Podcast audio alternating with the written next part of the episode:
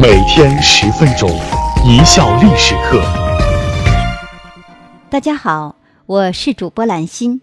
我们今天来说一说命运决定了性格的曹丕。作者黑山白妖。人说性格决定命运，但是在有些时候命运也能决定性格。我们今天故事的主人公曹丕就是这方面的典型。要说曹丕还得先从他爹曹操说起。读过三国的朋友都知道，曹操是曹魏政权奠基人，雄才大略，文攻武略，对文学、书法、音乐等都有很深的造诣，集政治家、军事家、文学家、书法家、音乐家五大家为一身，秒杀当前一切小鲜肉，影视歌3期明星，号称5期巨星。著名史学家裴松之称赞曹操机变无方，略不出世，就是说曹操的聪明机变才略都是史上难得一见的。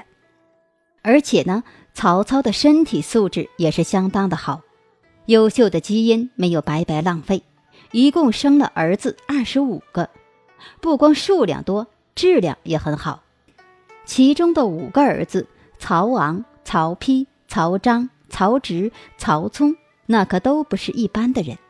明代文艺评论家胡应麟曾经酸味满满地说，阿蛮何德，挺育多才，生子如此，孙仲谋辈，举足道哉。什么意思呢？就是说曹操他凭什么这么会生，儿子都他妈太有才了，孙仲谋之流算个屌啊。既然有这么多优秀的儿子，曹操在立继承人的问题上不作一下，都对不起自己，也对不起儿子们。曹操一生杀伐果决，可在立继承人的问题上那个犹豫不定啊。老天爷实在是看不下去了，帮他自然淘汰了大儿子曹昂，还有最喜欢的儿子曹冲。大儿子曹昂刚柔相济，谦和孝顺，为曹操所喜爱。曹昂随曹操征讨张绣，张绣投降。这曹操却犯了喜欢人家老婆的老毛病，抢了张绣叔叔的遗孀，引起张绣的不满。曹操计划杀掉张绣，结果计划泄露，张绣偷袭曹操，曹操的坐骑被击身亡。勇敢孝顺的曹昂把生存的机会让给了曹操，将自己的坐骑给曹操逃脱，自己则步行掩护曹操脱身。侍卫典韦堵在寨门，让曹操脱险，最终曹昂与典韦战死。有子如此，不光是拿来炫耀吹牛的，更是拿来救命的，这样的儿子给我来一打。后来曹操最喜欢的儿子是曹冲。这曹冲在5、6岁的时候就有了成人之志，遍察仁爱，与性俱生，容貌姿美，有淑于众。说他又聪明又美貌又仁爱，那就是人中龙凤，天人之姿。这时候曹操基本统一了北方，霸业建成，已经开始物色继承人。曹操数对群臣称述，有欲传后裔。可惜老天爷也喜欢曹冲，曹冲13岁时便病死了。曹操那个烦不甘心地对曹丕说，此我之不幸，而汝曹之幸也。还有个例子可以说明曹操更认可曹冲。荆州神童周不疑与曹冲的关系很好，曹操很高兴看着两个人同进同出的。曹冲夭折后曹操看见周不疑就想起曹冲，心痛不已，于是就命人把周不疑杀掉了。曹丕为其求情，说这样的人才怎么不留给我呀？曹操说，这样的人才不是你可以驾驭的。曹丕心里苦啊，为什么曹冲可以，我就不可以呀？后来当上皇帝的曹丕回想起自己艰辛曲折的继位之路，心里是经常后怕，侥幸之情溢于言表。家兄孝廉，自其分也，若使仓叔在，我亦无天下。意思就是曹昂若在，则是他继位，这是他长子的身份。如果不是老天收了曹冲，也没我啥事儿，感谢老天爷呀。当然，这最后一句话是在心里说的。到现在呢，还有3个儿子可供曹操挑选，曹丕、曹彰、曹植，而这3个人呢，都是曹操的正室卞夫人所生，就是说他们3个是同父同母的亲兄弟。曹彰呢，从小履历过人，武艺精熟，能够徒手与猛兽搏斗，曾经多次跟随曹操征伐，战功卓著。曹操有一次就问几个儿子的爱好，让他们各自说出自己的志向。曹彰说：愿做将军。曹操说：做将军干什么呢？曹彰回答：披肩甲，握利器，身先士卒，有功必赏，有罪必罚。可见曹彰的志向、特长都是在战场上建功立业，快意恩仇。这种性格和志向倒也洒脱自在，快乐潇洒。应该说，曹彰基本上主动退出了这场竞争，他自己选择的人生比起曹丕和曹植更加简单快乐。有一则传说说曹彰性格倜傥，有一次呢，偶然遇见一匹骏马，十分喜爱，但是呢，马主人也很珍爱。曹彰说：我有美妾可以交换，随你挑选。于是这马主人呢，便真的指定了一个，曹彰呢，马上与他交换。人家都是不爱江山爱美人，曹彰可倒好，不爱美人爱战马。曹丕当皇帝的第4年，曹彰从封地来到洛阳，结果呢，死于自己的府邸。对于这件事啊，历代史学家是众说纷纭，没有定论。很多人怀疑曹彰之死与曹丕有关。曹操临死前召见曹彰，等曹彰赶到，曹操已经去世。好为将而政治头脑简单的曹彰，私下里揣度老爹临终前召见自己的用意，还大大咧咧地对曹植说了一句千不该万不该的话。说什么呢？先王召我者，欲立如也。如果曹彰之死真的是曹丕之死，那恐怕就是这句话埋下的祸根。曹彰呢，就是性格决定其命运的典型代表。现在呢，就只剩下曹丕和曹植了。曹操在他们2人之间呢，是反反复复，犹豫不决，既折磨了曹丕，又差点害死曹植。如果说曹冲是天才少年，曹丕小时候呢，则是一个彻彻底底的3好学生。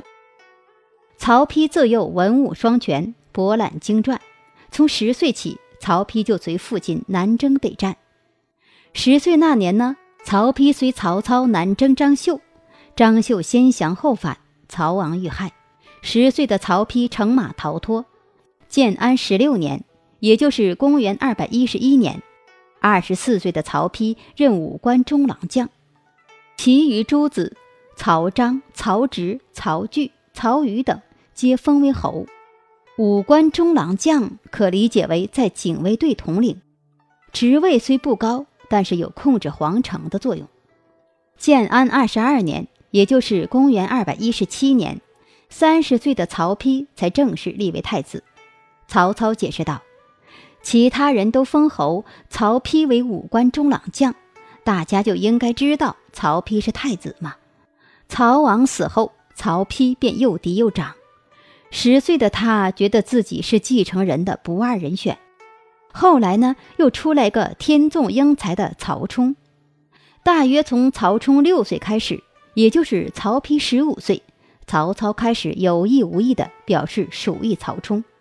曹丕的那个落差呀，一直到曹冲病逝，曹丕从15岁到21岁的6年时间里，正是性格形成的关键时期，曹丕却是在落差和煎熬中度过的。这是曹丕经受的第一个为期6年的比较，对象是曹冲。从曹冲病逝到被任命为武官中郎，这3年呢，曹丕重新拾回了信心。首先呢，曹丕评估他2个弟弟，一个偏文，一个偏武。我呢是可以文武兼备的。而且这3年呢，曹操也着重培养曹丕，行军带着他，政务也让曹丕介入。